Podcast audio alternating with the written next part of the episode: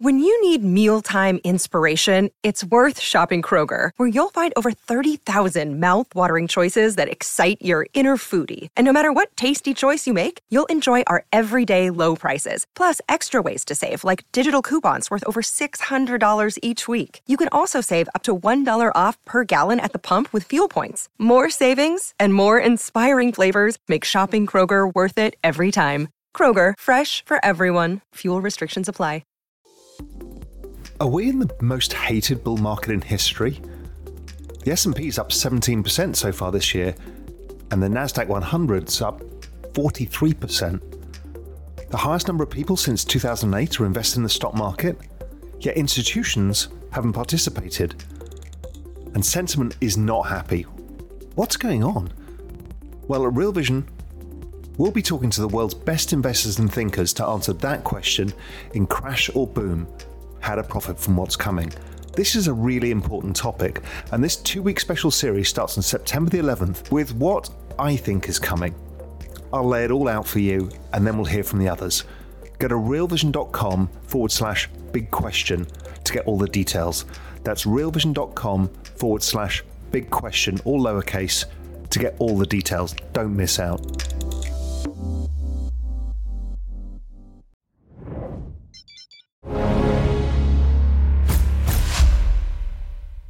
Hey everyone. Look, it's a fascinating time in global macro right now because there's so much confusion as to where we are. I think the the world is split. If I look at Twitter, it's fighting all day between everything is going to crash. Can't you see there's a recession coming? Can't you see there's a credit contraction? Can't you see inflation? And then there's others, of which I lie on the other side of the camp, which is tell me something we don't know. What we probably need to start looking at is the other side of this cycle. So I'm going to dig into my views. But as ever, look, you know, the, the study of markets and the study of economies, you don't ever know who's right until it plays out. But what I want to give you is an understanding of how I'm thinking through this. And then over the course of this week or so, we'll be speaking to some of the most amazing people to get their views, see how they differ from mine. Because what's important for all of us is to hear the other views. And then we can put it all together and decide, okay, what do we think the best course of action? But the spoiler alert for me is I'm really bloody bullish and I've been bullish all year. Um, and I was starting to get bullish at the back end of last year. Um, and so far, that's played out well. My main bets have been crypto and tech, and they've both had phenomenally good years. In fact, the Nasdaq's had one of its best ever starts to its year. Now, does that mean I'm going to be right going forwards? Who knows? I think I've done the homework. I think I know where we are, but obviously things can change. I also think that that things there is always volatility involved in markets as well, and the market's job is to try and throw you off. Right now, generally speaking, most people have missed the massive rally in equities, and so they're they're hoping that the market comes lower. So we've seen that from the institutional surveys. People just haven't been involved. So a lot of it's been retail and passive money, index funds, stuff like that, without people actually making money from it. And that's always interesting to me because we come into year end and it, it tends to mean that somebody's going to have to make a decision how they want to report to their investors at the end of the year. And the pension funds and others don't want to show that they were massively underweight equities all year. But let's see. Let's see how that plays out. I've got some strong views about the rest of this year as well. So without further ado, let's go through some of this. So, firstly, let's think about growth, the growth element. Where the hell are we? Now, many of you have seen this chart of the GMI business cycles dominoes. And this is really important to understand because, as Stan Druckenmiller says, you never trade today's news. You need to understand which part of the cycle is driving the asset prices and which part of the cycle is driving the Federal Reserve. So on this, myself and Julien Bittel, who works with me Global Macro Investor, well, our job is to live as far out as possible. So we're in that eight to 10 months area ahead where we're looking what's happening to the cycle. We actually go further out, but the bulk of our business cycle work, as opposed to our secular work, is this eight to 10 months out. Now, the markets have been roughly trading two to four months um, ahead of the business cycle. In some cases, stuff like technology and crypto, they've actually been even further ahead than normal. And then we've got the central bank. Well, they're lagging with the ISM. If we take the ISM as where the economy is today, because it's basically a real time GDP indicator, well, the central banks, well, they're looking for CPI to come down and unemployment. And those things are really lagged. In some cases, six to eight months. And when we get down to the big inflation stuff like shelter inflation and wages, I mean, they can be over a year, sometimes two years lags as that keeps changing. So, okay, that's now you understand where we are. So let's look at right now the ISM. The ISM gives you the snapshot of where we are, and it's been around this kind of 46, 47 level for a while now. Now, that's a really important level because historically, that has pretty much had a 100% chance of recession. And I think most of us realize we've had a recession. I think most businesses have seen a slowdown. I think many people have laid off jobs, and we're seeing, and I'll come on to jobs later, a change in the job structure. But that recession has not been called yet. We've seen the economic data, the GDP data, still somewhat buoyant. But I think it's there. And I think when all said all is said and done, the recession will have been called during this year. But here's the rub I think it's actually about to start becoming over. Now, again, I'm using the ISM. The ISM leads GDP because that's lagged by three months. So, therefore, by the time the ISM gets positive, which I think is coming, and I'll show you that in a sec, that's all going to play out kind of Q1, um, Q4 to Q1. But the point being is we are at the trough of the actual cycle right now. So if we look at what we use as our main indicator, the GMI Financial Conditions Index, it has a nine month lead. Now, this financial conditions index is a blend of the dollar, commodity prices, and rates. Now, it led it, it led the whole cycle, suggested the ISM is going to recover by a significant portion of time. It also gave us the trough nine months prior. So we've known roughly when the ISM was going to trough from using our indicator a long time ago and that what that was going to do to financial markets. You can see, interestingly now, it's rolling over somewhat. That's based on the fact that the dollar's gone up recently and rates went up recently. So it tells us something that we may see growth slow down or have a soft patch later in 2025. But anyway, let's not get ahead of ourselves. We're focusing on now boom, bust. It's that crash or are we in a next bull market idea that I want to go through. So, as opposed to our GMI financial conditions, let's use something more traditional. Let's use the ISM new orders minus inventories. It basically has a three month lead, and it's saying that ISM is about to start recovering fast. In fact, in the last quarter, ISM may well trade above 50 and show the economy's in expansion again, which is not what people are expecting. Now, I think people are all chewed up on is this a recession, not a recession? It doesn't really matter to me. You see, the key thing is, is the market's priced it in last year. And I know that this people struggle to understand this, but the Nasdaq priced the ISM at something like 37 last year. It was a terrible year for equities. And it priced in a full recession in advance because it's leading the ISM. In fact, the NASDAQ has been a really good lead and it's a bit further out than usual. In fact, if we look at it versus our financial conditions index, it lags that by about six months. But you can see it's been following it pretty closely. So as financial conditions ease, that's the blue line going up, the NASDAQ went up with it. And it forecasts further out that we've got further rises in the NASDAQ to come. But you can see financial conditions get a bit choppy going forwards because of what we've seen with interest rates um, and what we've seen with the dollar. But I think that will resolve itself in lower yields and lower rates. I'll come into why the lower yields later.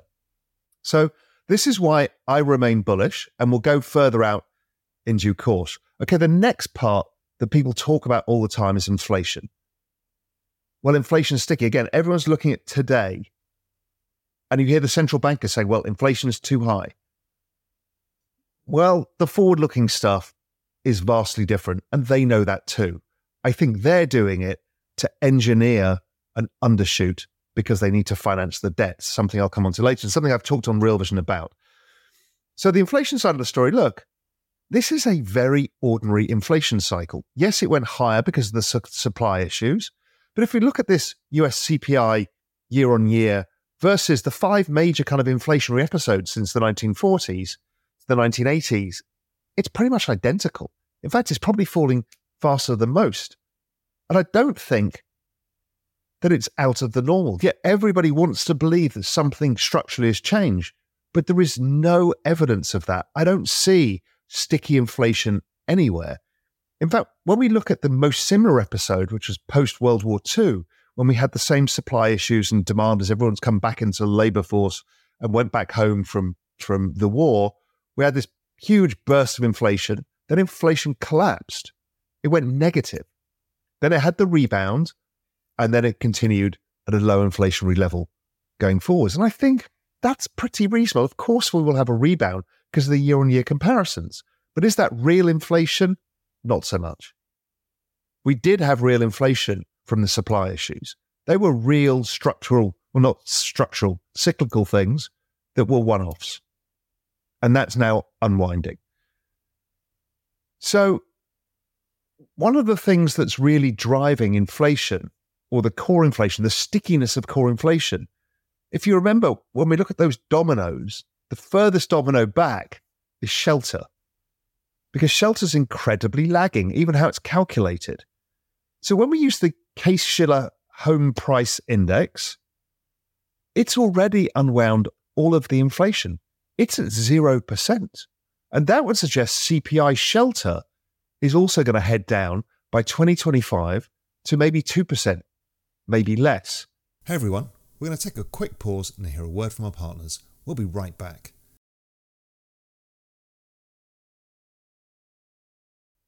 So, this is yesterday's story, and this is going to continue to play out. And I think when the Fed get to cutting rates, they'll be cutting rates longer, as they always do after a recession, because the core lags the headline inflation, and they will focus on the core to get it down as low as possible. And before you know it, they overshoot. So they are going to be cutting rates as they see it coming down. Now, the other thing is wages. So wages have started deflating massively. Here's our wage growth tracker index at GMI, it's an 11 month lead, and the Atlanta Fed version, and it's just coming lower. So wages are coming down, rents are coming down, inflation, core inflation, because these are the stickiest parts, are going to keep coming down. So I don't know where this interest rate shock is going to come from. I understand there is a supply issue in rates right now, and that's probably keeping rates higher. I understand about the deficit. I understand about financing of rates, but we'll come on to that in a minute and how that's going to play out.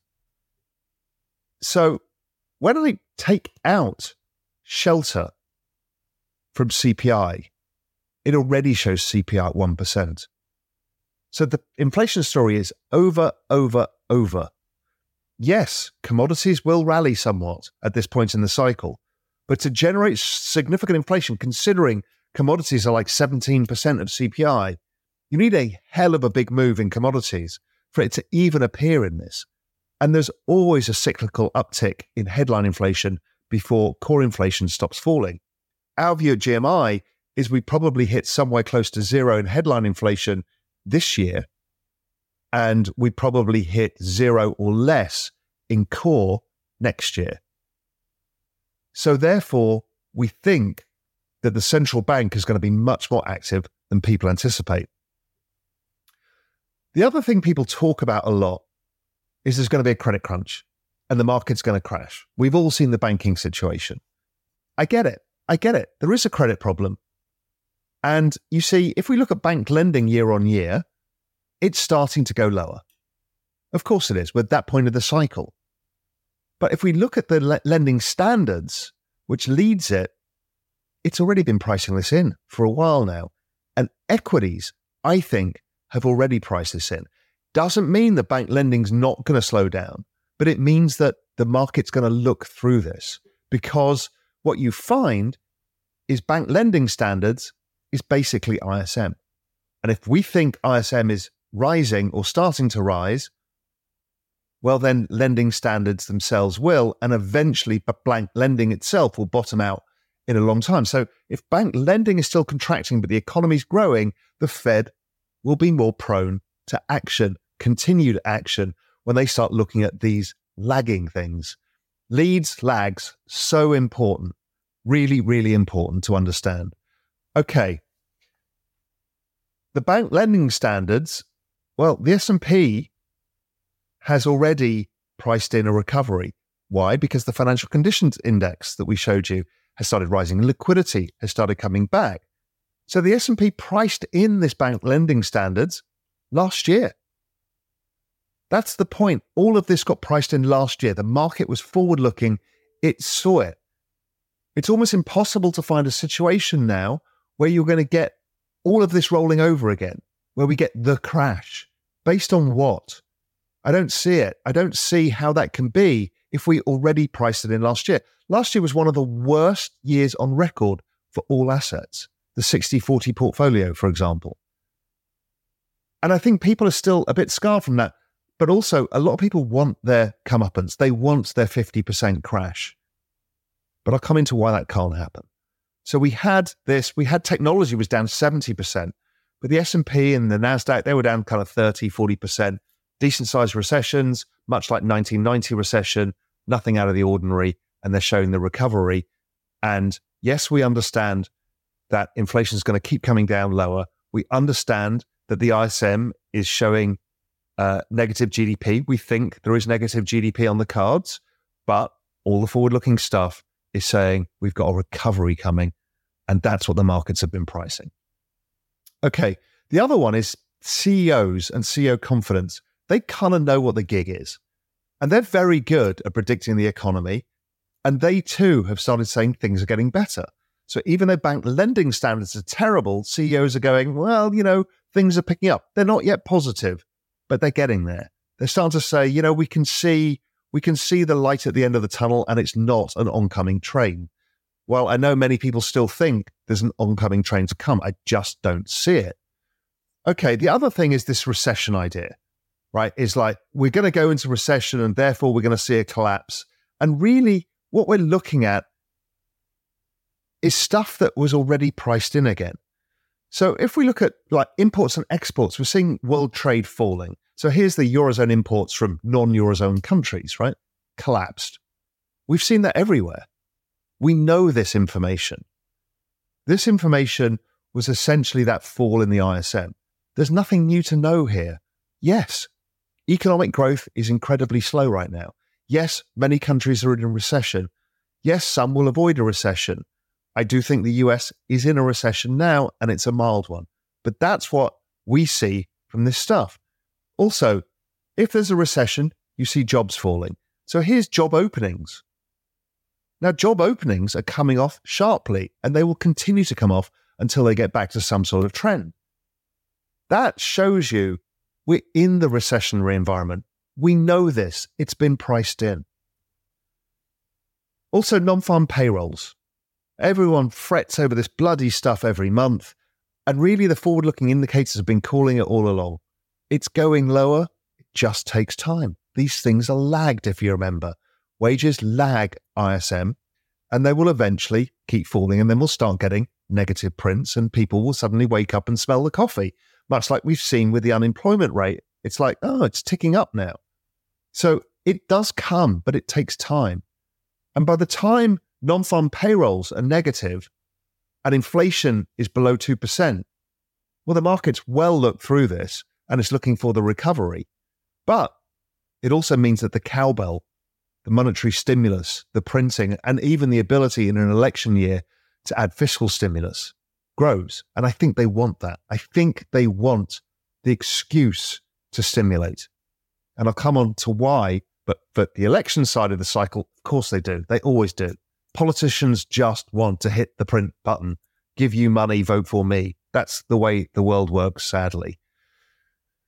So the unemployment rate. So this is an inverted unemployment rate. So as this goes down, unemployment rate rises. Our GMI unemployment index leads by three months it's suggesting unemployment is going to rise about a percent from the low. So we're starting to see that happening. So unemployment should start ticking up. Now, if unemployment's rising and inflation is falling, ding, ding, ding, more cowbell. More cowbell, yield curve, uh, interest rates start falling. Remember the financial conditions index? The dollar starts weakening. And what we get at that point is the financial conditions index showing further loosening. And that drives the next leg of a bull market. So I think the market continues into the end of this year. Um, then it might have a soft patch as the financial conditions index, which is forward looking, slows stuff down. And then from the cowbell, we'll see it going forwards. I'm not focused on the volatility part. I'm in this cycle for the full cycle, which I think goes into 2025, maybe even to 2026. So it's kind of for me as you strap in and ride the trend. Um, and I'll talk about what assets in a bit. Okay, the other thing to know about um, unemployment rate is every time it rises by half a percent from the low, the Fed cuts. Every single time since about 1950. Now, you might say, but unemployment is crazy low right now. And that's true, but it doesn't necessarily lead to wage rises or ongoing wage rises. Japan has had very low unemployment. In fact, for the last 10 years, got 10 year older population. It's had unemployment at 3.5% or lower, basically, barring a couple of recessions for extended periods of time. And that's because as their older population leaves the workforce, the younger population has jobs, but they have to compete against friendshoring, offshoring, and technology. So wages over time still never really rise. So, yes, we get some wage rises pushed through because of what happened last year, but generally speaking, we don't see any evidence of sticky wages or wage rises or some wage price spiral, or any of that sort. It's just not evident in any of the data. Okay. So now we've established that we think that the economy is currently in recession. We think it was priced last year by asset markets, and therefore they are looking forwards. Our financial conditions index, which is nine months in the future, has been going up for a significant period of time. That calls exact timing of the low in the ISM. The markets exactly followed suit. The liquidity cycle is driving. Here we are with a slow economy. Here we are about to see unemployment rising, non farm payrolls falling, and inflation falling, and an ongoing deflation in core CPI. That is exactly the set of circumstances why I think the Fed was so late with the rate cycle this time around. Because they want these things to undershoot, because what they need to do is debase the currency to pay the debts. And this is something I've talked about in the Everything Code. So let's not get ahead of ourselves. First, liquidity. Liquidity matters. And our GMI weekly global liquidity index actually lags our financial conditions index by five months. So that's very useful. It tells us liquidity is going to keep rising. It's going to keep rising well into 2024, where we might get this little air pocket. But don't concern yourselves with the wiggles, they don't mean a lot. Overall, directionally, we should be headed much higher in the global liquidity cycle. So that's what I'm expecting. So therefore, I cannot be a bear. Because if there's excess liquidity, you're debasing the currency, so optically asset prices rise. And the assets I'm long are the secular trending assets. So those are the ones that naturally go up, like the NASDAQ and cryptocurrencies. Those ones are in a natural secular cycle, so they will to continue to go up. Now, some of you might go, well, NVIDIA, that's so expensive, it's overvalued, blah, blah, blah. I don't care. It's liquidity that drives everything. We only need to worry about that stuff at the end of the next cycle when inflation is coming back and rates are going back up. We're the opposite of that right now. We've got a lovely 18 month period of rate cuts, stimulus, and all of the good stuff. That's what you should be focused on. You shouldn't be focused on these other red herrings. They only matter when the cycle rolls over, and that's not for a period of time. So here's another longer lead this is our GMI uh, weekly global liquidity index versus ISM. So ISM has a 15 month lead because of the cyclicality of the global economy that we've talked about before due to the rate refi cycle, well, that suggests that all of 2024 liquidity is going to be rising. So we've got a great year to come in 2024, all things being equal. And I think that probably plays out. Um, and we've got much more within the everything code that we developed at GMI. And we've shown in great detail in, in Real Vision uh, Pro Macro. Um, if you're not a Pro Macro subscriber, you're missing out on all of this work where we're going through step by step how this is playing out, you know, where we could be right, where we could be going wrong. But generally speaking, what we see is ongoing liquidity. Ongoing liquidity automatically debases the currency, changes the denominator, asset prices rise. Hey everyone, we're going to take another quick break and hear a word from our partners, and then we'll be right back. Okay, the other thing that we can look at is in the US, something a bit easier, which is the Fed net liquidity, which is which is the Fed balance sheet plus the um, or taking away the Treasury General account plus the reverse repo. That equation gives you this. I, I know some people hate this. I actually use technical analysis on economic data and stuff like this. And this looks like it's a consolidation pattern of Fed net liquidity. What could drive this further? Well, what could drive it further is if the Treasury stopped building the TGA because they understand there's probably too much issuance around right now and that the market doesn't like it. And therefore, the reverse repo drains faster than the Fed QT. If that's the case, it breaks higher. If the banks run into trouble again, this breaks higher. If they start cutting rates because of the issues that I've talked about, this goes higher. So I'm very interested in this. Could it trade sideways for a bit longer? Yes. But if you remember, our idea is that the Q4 of this year we start to see the liquidity picture changing because of inflation and other stuff. Sorry, that's my wife pinging me. I apologize. Um, okay, let's go into the crash scenario. I don't think it can happen. This quote from Yellen is something very interesting. This is not a flippant comment. I think they know exactly what they're doing which is that Yellen expects no new financial crisis in a lifetime. Now, we all laughed when we saw this back in 2017. I didn't understand it. I don't think most of us did. A financial crisis is when the value of your t- collateral makes your debts unpayable. Once you have quantitative easing, you optically make the rise of the, uh, the collateral rise in price, and you can lower the interest payments. That means you can't have a full crisis. There's no way of doing it. Even at government level, Japan has shown you can't have the crisis because you buy your own bonds and print your own currency. Yes, you can devalue your currency, the assets rise. So I know it sounds crazy, but to have 2008 again is impossible.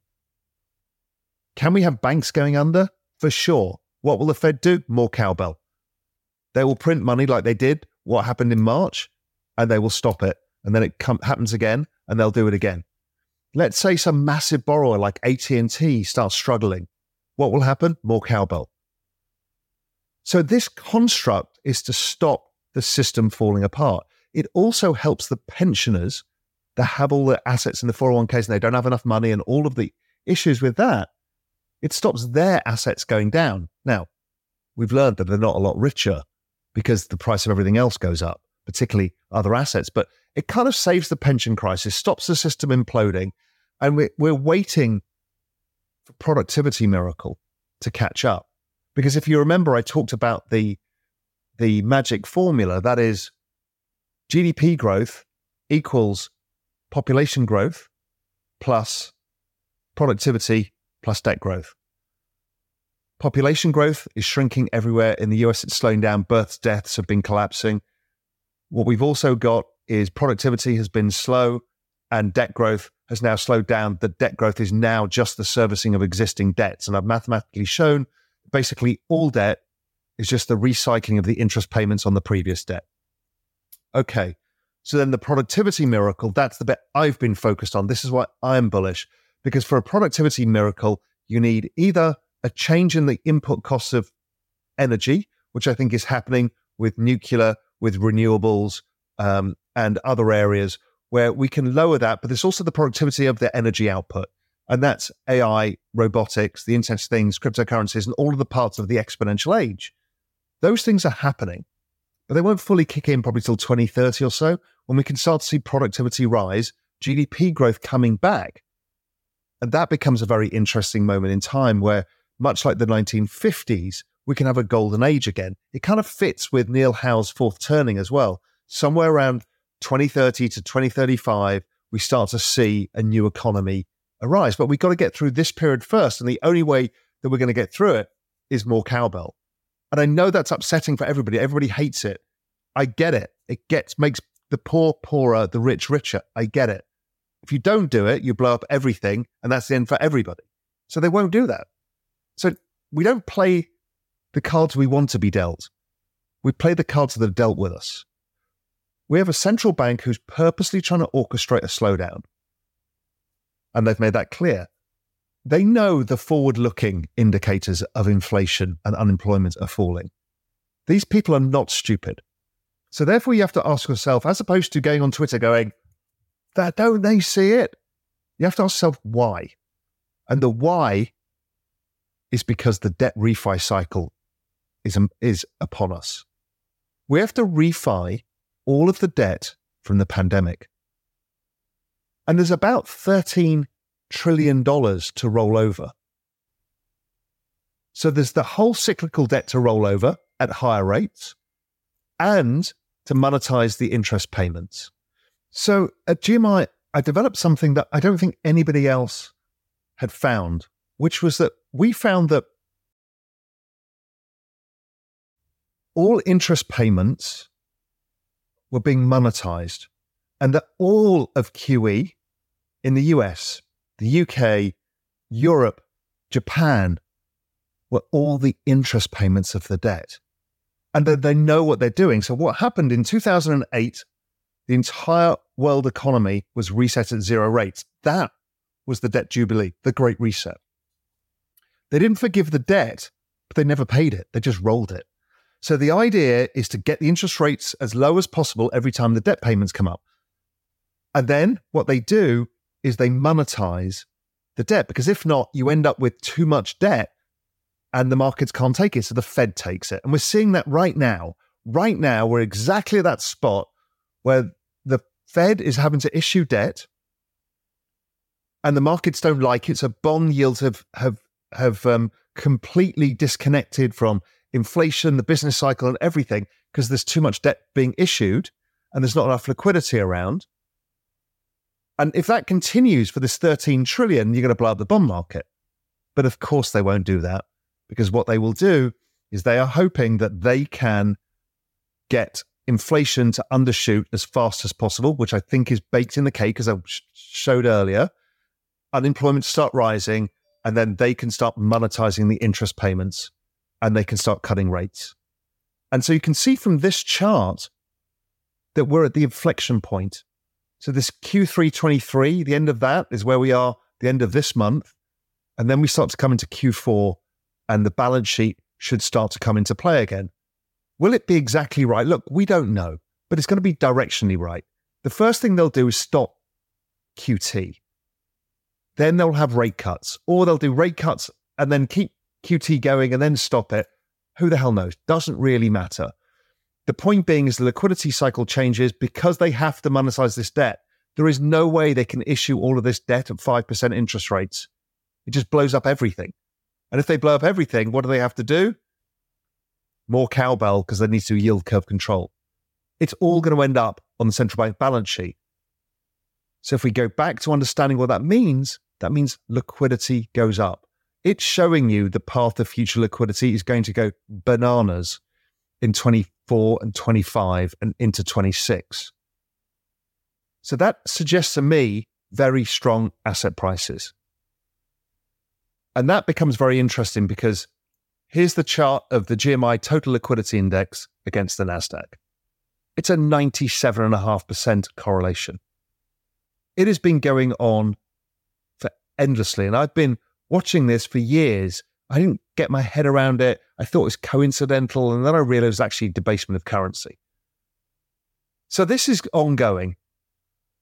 And if I'm right in what I've laid out, the economy is slow right now, we're in recession.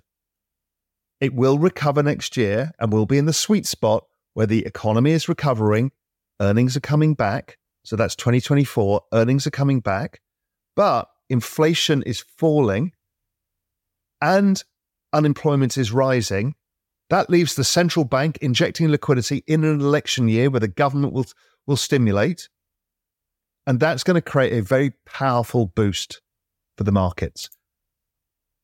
The central bank balance sheet usage will debase the currency. So you're looking for assets that could do the best in this scenario. So for me, the assets that do best is the exponential age, anything technology related, along with cryptocurrencies. And my my chosen horse to back the most is crypto because that benefits very well from the liquidity cycle, yet it has the secular trend behind it. But let's say that you're not one of those people. You don't like technology, you don't like NASDAQ. Well, at some point soon, you will definitely get a cyclicals rally.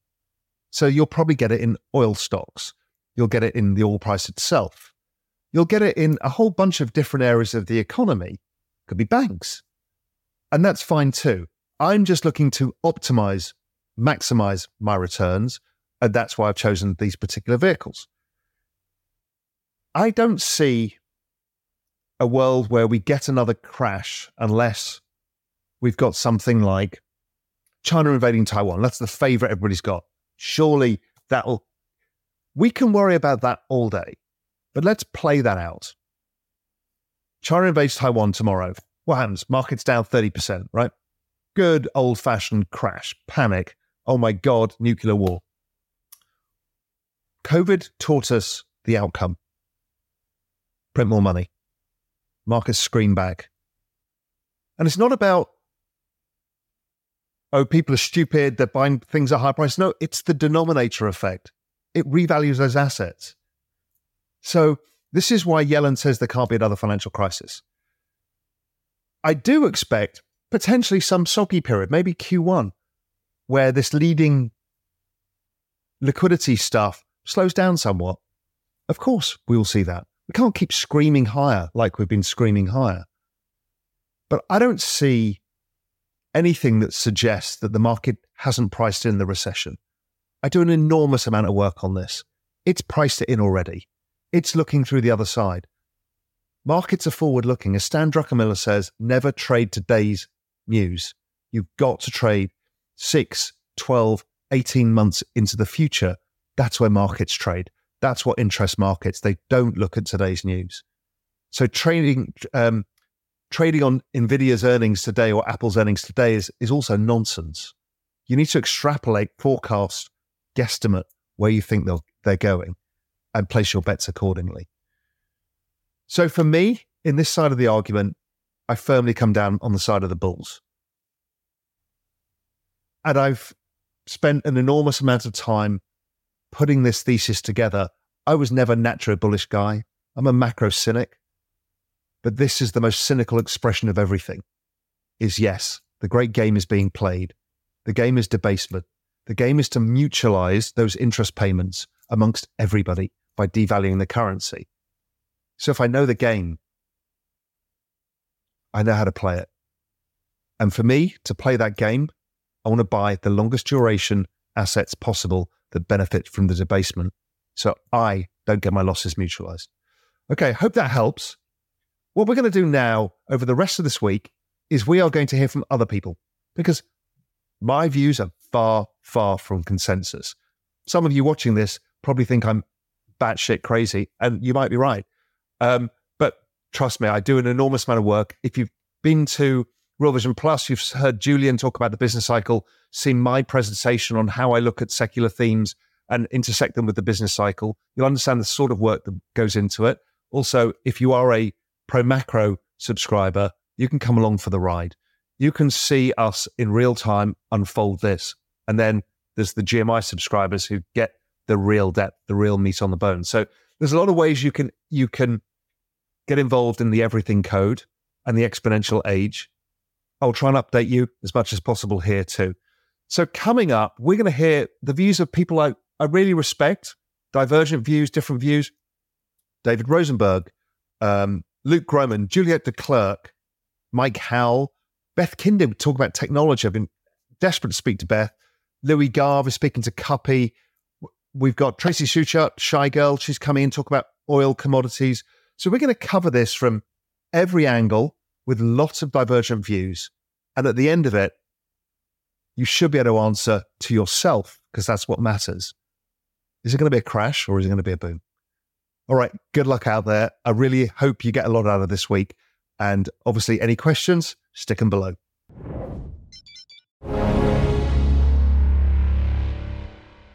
What's up, revolutionaries? Thanks for tuning in. For more content like this, head over to realvision.com and get unfiltered access to the very best, brightest, and biggest names in finance.